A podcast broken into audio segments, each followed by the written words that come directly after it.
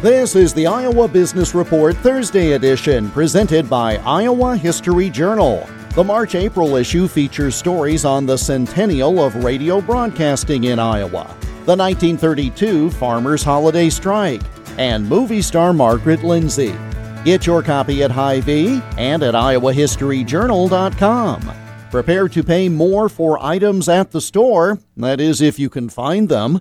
Financial journalist Jordan Goodman says we've not yet seen the worst of inflation and impact of war.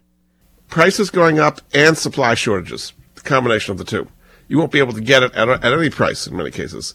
You're already seeing empty shelves in stores now, and I think you'll see more of that. And so it, it's it's just really going to affect the U.S. economy. So it's it's strange because overall economic growth is pretty good right now.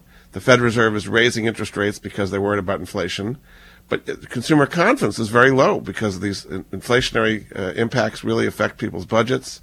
And I think the most direct thing is gas prices. When people see gas going up 20, 30, 40 cents a week, that has a real impact on consumer confidence. More money is going to be spent on essential items, and I would count gasoline as an essential item, and less on discretionary uh, kind of items we just talked about oil, but food is another really big area. Wheat is a huge export from Ukraine. I don't think they're moving too much wheat through Odessa and the ports there now that they're blowing up their ships and, and things like that. Another thing people don't think about a lot is fertilizer. Fertilizer is a major export of both Russia and Ukraine, and so that's obviously being curtailed.